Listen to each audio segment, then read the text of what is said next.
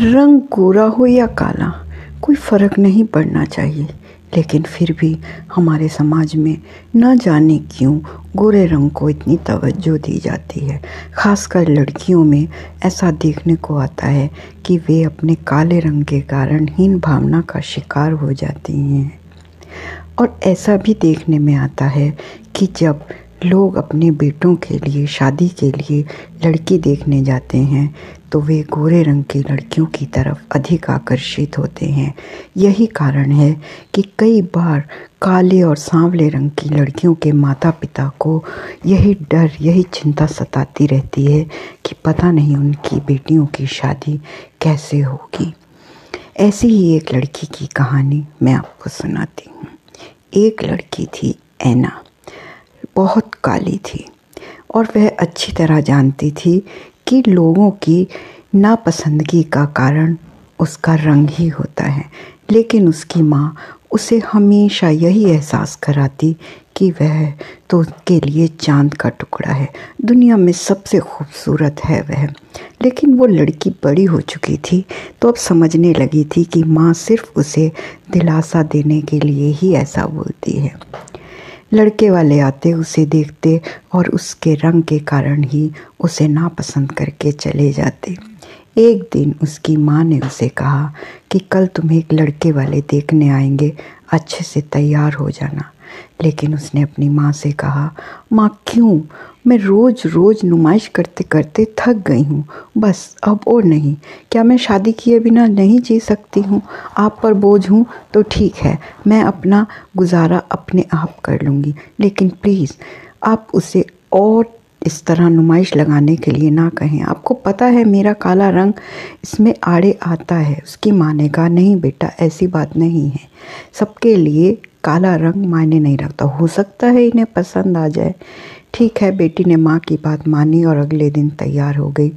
लड़की वाले आए और उन्होंने जाते हुए दो तीन दिन का समय मांगा और वे लोग चले गए। इस बार उसकी माँ को पता नहीं क्यों अंदर से कुछ ऐसा हुआ कि उसकी माँ ने कहा कि इस बार मुझे लगता है यहाँ हाँ हो जाएगी। देखना, इस बार ये लोग तुम्हें पसंद कर लेंगे। बेटी थोड़ा सा चुप रहती और मन ही मन दुखी होती हुई चुपचाप माँ की बात सुनती और चली जाती। तीन दिन के बाद, एक दिन जब वह लड़की कॉलेज से बाहर से घर आई तो उसने देखा उसकी माँ थोड़ी उदास थी। उसके ने अपनी माँ से कहा कि, पक्का लड़के वालों ने ना बोल दी है ना? माँ, तुम उदास हो क्योंकि तुम तो बस जीत जान से यही जुटी हुई थी कि इसकी शादी हो जाए बस। लगता है इस बार उन्होंने ना बोल दी है। उसकी माँ रोने लगी और बेटी को गले से लगाकर बोली कि नहीं बेटी, इस बार उन्होंने ना नहीं बोला है, इस बार मैंने ना बोल दिया है। बेटी शॉक्ड हो गई, उसके पैरों के नीचे से जैसे ज़मीन निकल गई। बोली, माँ, ऐसा क्या हुआ आखिर? तुमने ना बोल दी? माँ ने कहा हाँ बेटी, मैं कैसे तुझे जानबूझकर उस कुएँ में धकेल देती क्योंकि उनका लड़का अंधा था और उन्हें शायद ऐसा लगता था कि इतनी काली लड़की अंधे लड़के के साथ खुशी खुशी शादी कर लेगी। लेकिन शादी के बाद अगर ऐसा होता तो शायद खुदा की, भगवान की मर्ज़ी समझकर मैं इसे मंजूर कर लेती, लेकिन जानबूझकर मैं ऐसा नहीं कर सकती। लेकिन बेटी ने माँ से कहा, नहीं माँ, इस बार आप गलत हैं। मैं आपकी ये इच्छा ज़रूर पूरी करूँगी कि आपकी बेटी की शादी होगी और इसी अंधे लड़के से होगी।